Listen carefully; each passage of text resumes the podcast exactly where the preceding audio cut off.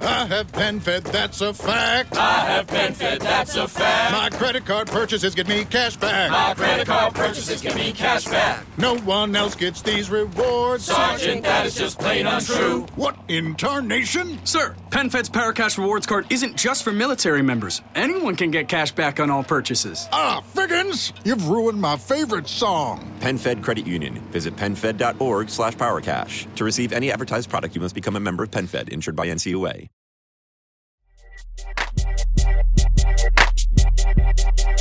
Io sono l'algoritmo umano, l'algoritmo su cui si basa il nostro futuro.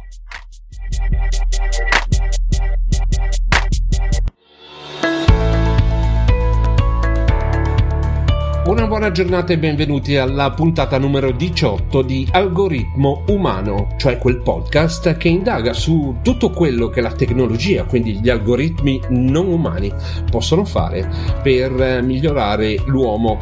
Eh, è un'epoca strana, è un'epoca di bombardamento confusionario di informazioni, di sollecitazioni per cercare di capire cosa sta succedendo, il Covid, non il Covid.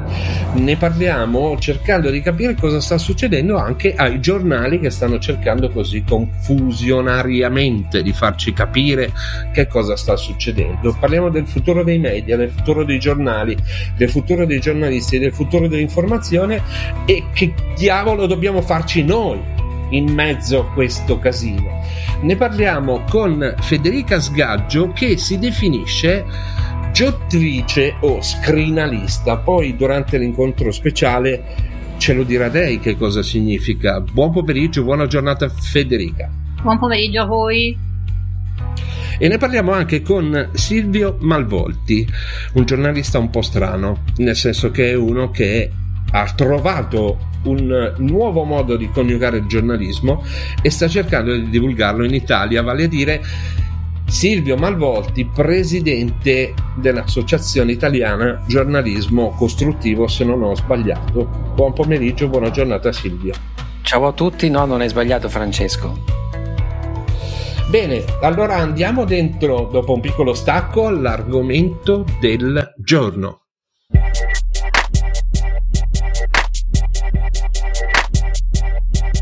Algoritmo umano l'argomento del giorno.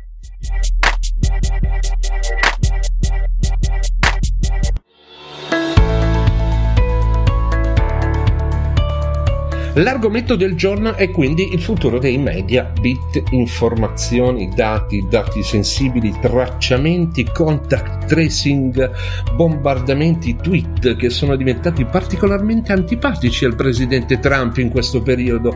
Parliamo del futuro dei media perché ne sono successe di ogni colore nel mondo dell'editoria dei giornali e delle testate giornalistiche e parliamo di come si può interpretare diversamente il giornalismo. Quindi da, per come lo si può analizzare, eh, cerchiamo di fare un abbozzo sull'argomento del giorno da parte di Federica, che ha analizzato addirittura in un libro il mondo dei giornali, dei giornalisti e dei media. Quindi, cosa sta succedendo, Federica? Una domandina da niente. sta succedendo di tutto, sta succedendo. E al di là dei fenomeni macro, che sono quelli che, che forse fanno anche più impressione, perché basta pensare alla reazione che ha avuto il presidente Trump all'alert che ha messo tweet a, a un suo tweet, eh, live- a, a, livello come dire, un po' più piccolo, tipo la nascita di una grande quantità di nuovi organi di stampa che pretendono di essere sempre i primi che stanno facendo qualcosa e in realtà probabilmente non sono i primi che stanno facendo qualcosa. E, e come, e come invece come dalla parte dei giornalisti? Eh, com'è la situazione Silvio? Ma direi che purtroppo eh, i giornalisti sono, devono seguire un pochino quello che sono le indicazioni dei direttori che a loro volta devono seguire quelle degli editori e quindi eh, non mi pare che ci sia eh, una grande via di uscita. allora finché non ci smarcheremo un pochettino dalla logica che eh, fa sì che i media siano portavoce diciamo di esponenti o fazioni politiche eh, si farà uscire, si farà fatica a uscire diciamo da questo circolo vizioso, quindi serve un vero e proprio cambio di paradigma guardando altrove. Ora, Federica, aggiungiamo anche questo, che già che ci siamo spieghiamo cosa è successo a Repubblica, eh, perché... Eh, come dire, lo spieghiamo dopo lo stacco, parlando del paese dei buoni e dei cattivi, uno dei libri scritti da Federica Sgaggio ed edito... Edito? Si dice edito o editato? Credo edito. Edito da Minimum Fax qualche anno fa. Dopo lo stacco andiamo nell'incontro speciale con queste due meravigliose persone, con questi due meravigliosi algoritmi umani.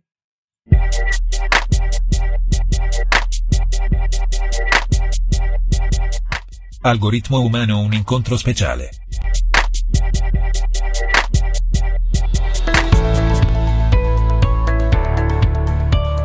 Federica Sgaggio, eh, giornalista, eh, una carriera intera tra, tra, testate del Veneto, principalmente all'Arena, e poi eh, un grande cambiamento da giornalista, è diventata gio- giottrice, scrinalista, scrittrice.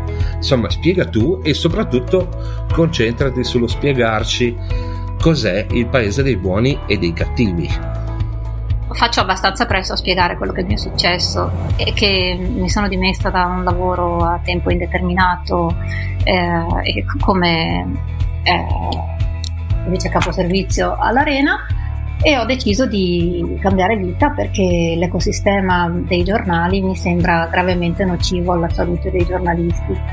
Credo di avere buoni motivi per ritenere che sia gravemente nocivo anche alla salute dei lettori, però questa è un'opinione del tutto personale, l'altra invece l'ho vissuta sulla mia pelle, posso dirlo senza tema di smentita.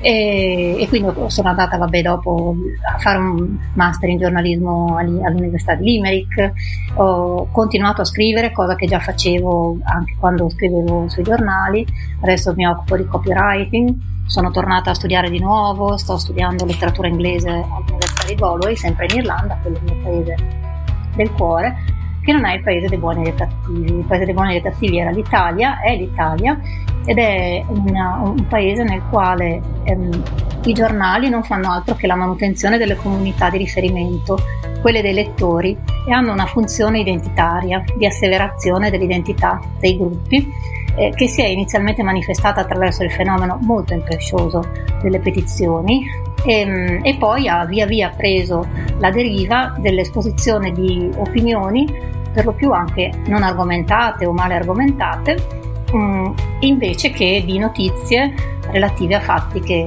sono accaduti.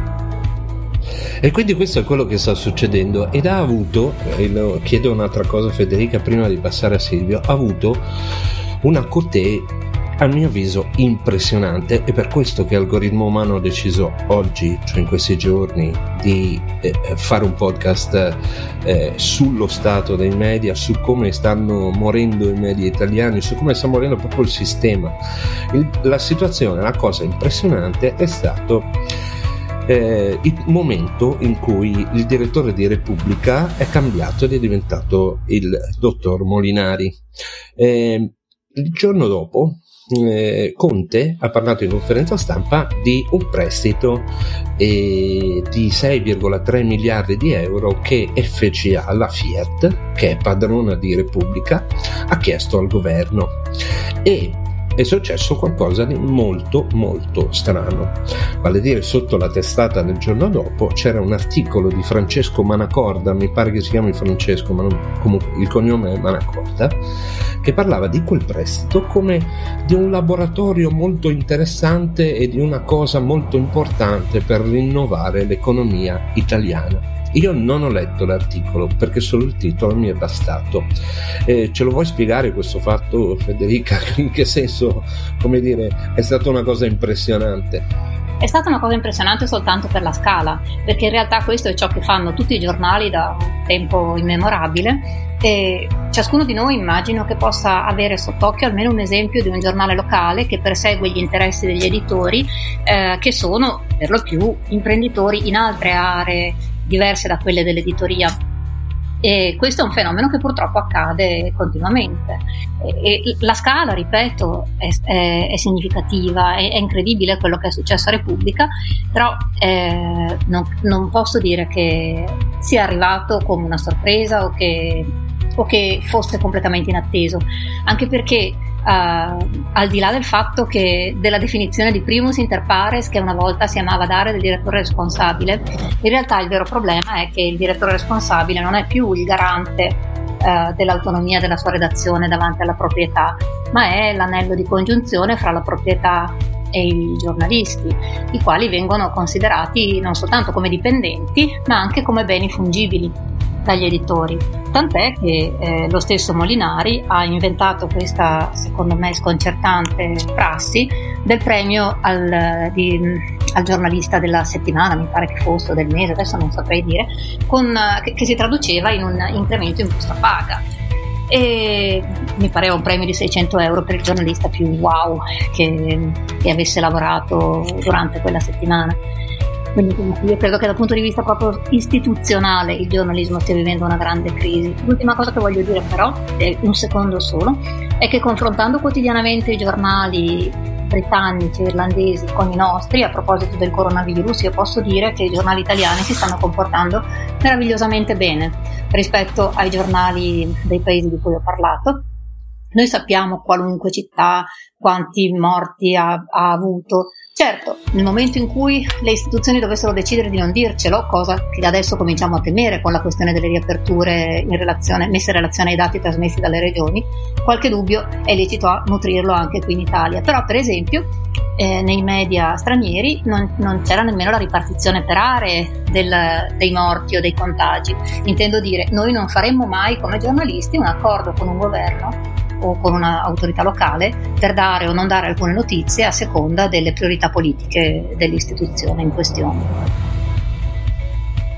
Silvio, è successo anche qualcosa di ancora più surreale nel caso di Repubblica. Io non so se l'hai visto, ma se non te l'hai, l'hai visto te lo spiego. Che qualche giorno dopo, tipo, non so, due giorni fa, c'è stata un'anticipazione su, di un articolo di Michele Serra su, sul fatto che sul venerdì, che è uscito oggi, oggi è venerdì, come dire, magari qualcuno ascolterà questo podcast fra 25 anni, ma eh, oggi è venerdì 29 maggio 2020, nel quale mh, mm, il signor Michele Serra rispondeva a un lettore giustificando il motivo per cui rimaneva a Repubblica.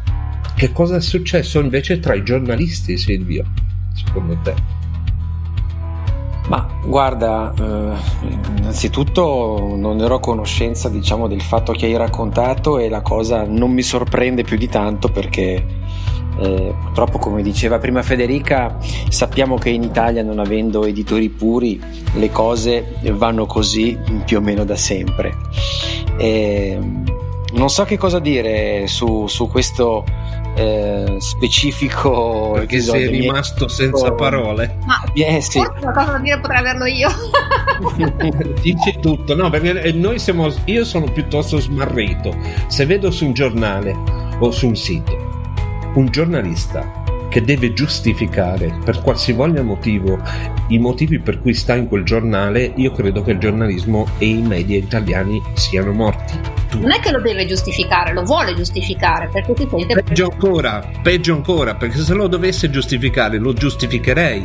Perché il signor XY, in questo caso Michele Serra, ma magari Michele Serra non ha quel problema, è, è, è perfino giusto che debba fare quello che il suo padrone gli dice di fare per certi versi. No, non sarebbe giusto, ma comunque il problema è che, ci sono, che nel giornalismo ormai ci sono i brand, ci sono le signorine grandi firme, quelle che credono di poter esistere indipendentemente dal collettivo eh, che, che, li, che, li, sostiene, perché poi un giornale è il frutto del lavoro collettivo e questa a me è la roba che impressiona nelle uscite di Gad Lerner. No, me ne vado, nelle uscite di eh, Michele Serra che dice ma sapete che c'è, io resto e vi spiego perché. Mi, mi sembra che, che, a un certo punto tutti questi brand decidano che il mercato di riferimento è un altro, no, può rimanere questo qua, a me questa cosa fa, fa venire un po' di brividi. Eh, Silvio, eh, l'Associazione Italiana Giornalismo Costruttivo che cos'è? È forse il rimedio di questo male? Ma eh, se è il rimedio non lo è certamente purtroppo per questa generazione di giornalisti, lo è per quella futura, perché eh, purtroppo questa generazione di giornalisti è piuttosto refrattaria come i suoi editori a qualunque forma di innovazione, secondo la mia personale esperienza. Eh, quindi introdurre delle innovazioni nel modo di raccontare l'attualità nel rispetto del lettore, ma soprattutto nel rispetto del mestiere, che è quello di informare le persone in maniera ehm, eh, oggettiva, quanto più possibile oggettiva, quantomeno, senza eh, tirare per la giacchetta nessuno, è una cosa che eh, vedo diventa, eh, diventare sempre più rara, se non addirittura scomparsa.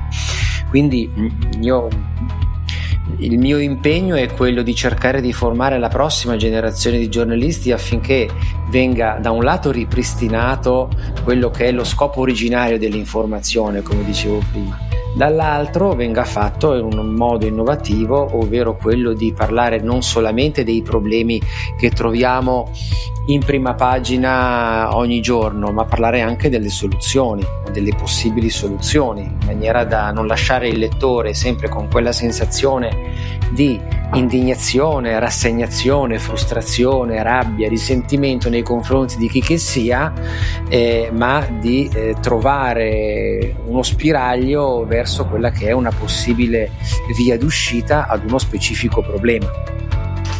Avete un minuto a testa, se, come dire, parlate direttamente all'ascoltatore di algoritmo umano e dategli qualche consiglio per eh, orientarsi nei media del presente e del futuro. Federica. Eh, eh, allora, esercitare il proprio spirito critico. Eh, quando una notizia ci sembra che non torni, credere all'istinto che ci ha fatto pensare che questa notizia non torni. Cercare quali sono le domande alle quali un pezzo o un, un servizio giornalistico di altro genere non dà risposta e provare a vedere eh, con gli strumenti che si hanno se quello che noi sappiamo, perché ce l'ha detto qualcuno che fa il giornalista, è credibile oppure no. Diffidare del debunking, perché non è un'operazione giornalistica, è un'operazione giudiziaria e eh, non serve a niente, perché non convince nessuno che non sia già convinto. Cercare di um, valutare la credibilità delle fonti allo stesso modo in cui si valuta uh, e si verifica la credibilità di un boh, albergo, villaggio turistico quando si cerca di andare in vacanza. Soprattutto però fidarsi di se stessi quando una cosa non torna, perché quando una cosa non torna alla nostra intuizione non torna davvero. Silvio. Ma io la prima cosa che direi è una cosa difficilissima da fare che è quella di spogliarsi innanzitutto dei propri pregiudizi, quali che siano, politici, faziosi, di principi, eccetera, e cercare di fare appello al buon senso quando ci si informa e si legge o si ascolta una notizia in maniera, come diceva Federica, da eh, interpretarla con il proprio eh, senso e spirito critico ehm, fare molta attenzione chiaramente a quelle che possono essere le motivazioni per cui un editore o un giornalista propone una certa versione della notizia, eventualmente confrontarla con una voce diversa per farsi un'idea quanto più verosimile eh, alla, alla realtà e non farsi mai ingannare da quella che è la percezione che deriva eh, dall'errata percezione della realtà che deriva dal bere qualunque cosa ci viene propinata attraverso qualunque media. Quindi ecco essere, fare sempre delle valutazioni in questo senso.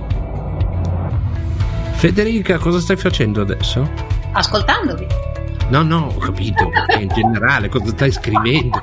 C'hai qualcosa lì nel, nella pentola che volle? Allora, a parte la mia laurea che l'anno prossimo concluderò e che poi credo di proseguire con un PhD sempre a Galway, sto scrivendo due romanzi, sto aspettando che esca il romanzo che Marsilio pubblicherà e che ha avuto un rallentamento per uh, il Covid Uh, sto preparandomi per, per, fare un corso online del British Council per, per diventare insegnante di inglese. E credo che titolo del libro di Marsilio? Uh, Fai cose buone e, ed è un bel romanzo. In genere io sono nei miei confronti una, una giudicezza molto con, inflessibile. E credo che dopo questa chiacchierata andrò fuori a comprarmi un rossetto mi sembra un'ottima idea. Silvio, eh, guarda che la Sgaggio ha iniziato la sua carriera da scrittrice scrivendo due colonne taglio basso per Sironi Editore, che è un romanzo piuttosto giallo ambientato nel mondo dei giornali, dove ci scappa il morto. Uno solo, sono stata buonissima. Sì, sì, sei stata buona. Hai ucciso soltanto un, un giornalista, no? Credo che il morto sia un giornalista. Sì, poteva essere un ma mi sono trattenuta. Potevi fare una strage. Sì. Silvia, invece del giornalismo costruttivo cosa fai in questo periodo? Ma allora, eh, io sono impegnato nel, nel, portare avanti un programma formativo biennale per gli aspiranti pubblicisti, come dicevo prima, quella che io immagino essere la, il futuro, diciamo, la generazione futura dei, dei giornalisti. Eh, chiaramente i pubblicisti rappresentano circa l'80% degli iscritti all'albo oggi, senza nulla togliere naturalmente ai professionisti che sono eh, quasi sempre molto bravi. E, ehm, poi sto scrivendo anch'io un, un, libro dedicato al pubblico, dopo il primo che invece è più dedicato agli addetti ai media, che si intitola Giornalismo costruttivo. Il titolo del prossimo ancora non ce l'ho. E, innanzitutto bisogna vedere se riuscirò mai a finirlo, perché questa è sempre una delle grandi sfide di chiunque si metta a, a, a cimentarsi in un'impresa simile. E, e poi sto preparando degli eventi per fine anno sperando che questa situazione che ci ha coinvolto nei primi mesi del 2020 si risolva nel migliore dei modi. Bene, Silvio, volevo dirti che eh, in tre che siamo a chiacchierare in questo podcast stiamo tutti e tre scrivendo un libro e sappiamo tutti e tre qual è il problema di non riuscire a finirlo. Eh, Bene, ciao Federica. Ciao, ciao a tutti, ciao Silvio, ciao Francesco. Ciao Silvio. Ciao, grazie a tutti, ciao Federica, ciao Francesco, alla prossima. E allora andiamo verso i saluti dopo un momentino di stacco.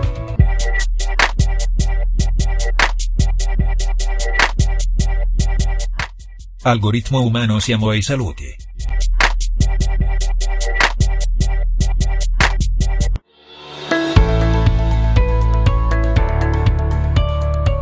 La situazione è drammatica ma non è seria, questo direbbe Ennio Flaiano se fosse ancora qui tra noi, per giudicare il mondo dei media, in particolare in Italia.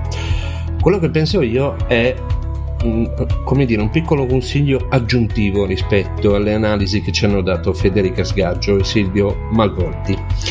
Pensare che c'è un altro mondo dell'informazione, c'è un mondo dell'informazione di siti straordinariamente fatti eh, come perlomeno dal punto di vista eh, come dire, del prodotto, di quello che offrono, dell'utilità che hanno, come il post, l'inchiesta, valigia blu, ma soprattutto c'è un mondo fuori dai confini, fuori da Bardonecchia, che sta presentando dei casi straordinariamente interessanti di media che sono diventati molto più di un giornale, più qualcosa di fisico, ma dei multicanali che creano delle comunità e che si riferiscono a un pubblico, che fanno partecipare, che tengono in buon conto e cui danno dei contenuti veramente profondi per eh, interpretare la, eh, la società che sta cambiando proprio in questo momento. E quindi in questo brusio, rumore di fondo, in questo bombardamento di miliardi e miliardi di bit che tutti noi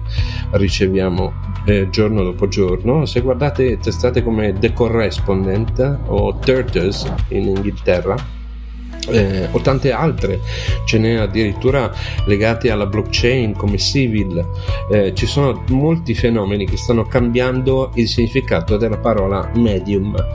E sarà il caso eh, che anche in Italia eh, la parola medium e la parola giornali e la parola giornalisti eh, si avvicinino rapidamente alla parola cambiamento, se no la morte di questo malato terminale è praticamente certa. Io sono Francesco Facchini, questo è Algoritmo Umano, era la puntata numero 18, cercando di capire e di darvi strumenti, degli strumenti per capire che cosa sta succedendo e che cosa succederà nel mondo dei media. Una buona giornata.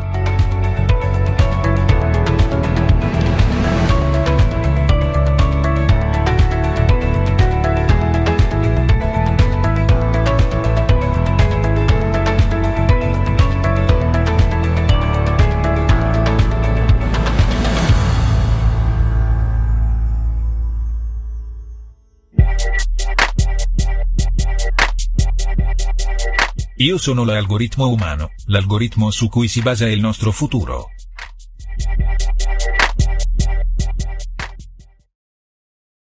Have PenFed, that's a fact. I have PenFed, that's a fact. My credit card purchases get me cash back. My credit card purchases get me cash back. No one else gets these rewards. Sergeant, that is just plain untrue. What in tarnation? Sir, PenFed's Paracash Rewards card isn't just for military members. Anyone can get cash back on all purchases. Ah, Figgins, you've ruined my favorite song. PenFed Credit Union. Visit PenFed.org slash PowerCash. To receive any advertised product, you must become a member of PenFed, insured by NCUA. Hey, I've got to tell you about a local career training program that's in your backyard and won't break the bank. Fast Forward at your local community college was created to match the needs of your area, meaning you'll train for open available jobs. The moment you reach out, you get connected with a Fast Forward coach who can help you enroll in training that can lead to a job where you live. Grants and financial assistance available, and most programs last 6 to 12 weeks. Learn more and connect with your local Fast Forward career coach at fastforwardva.org.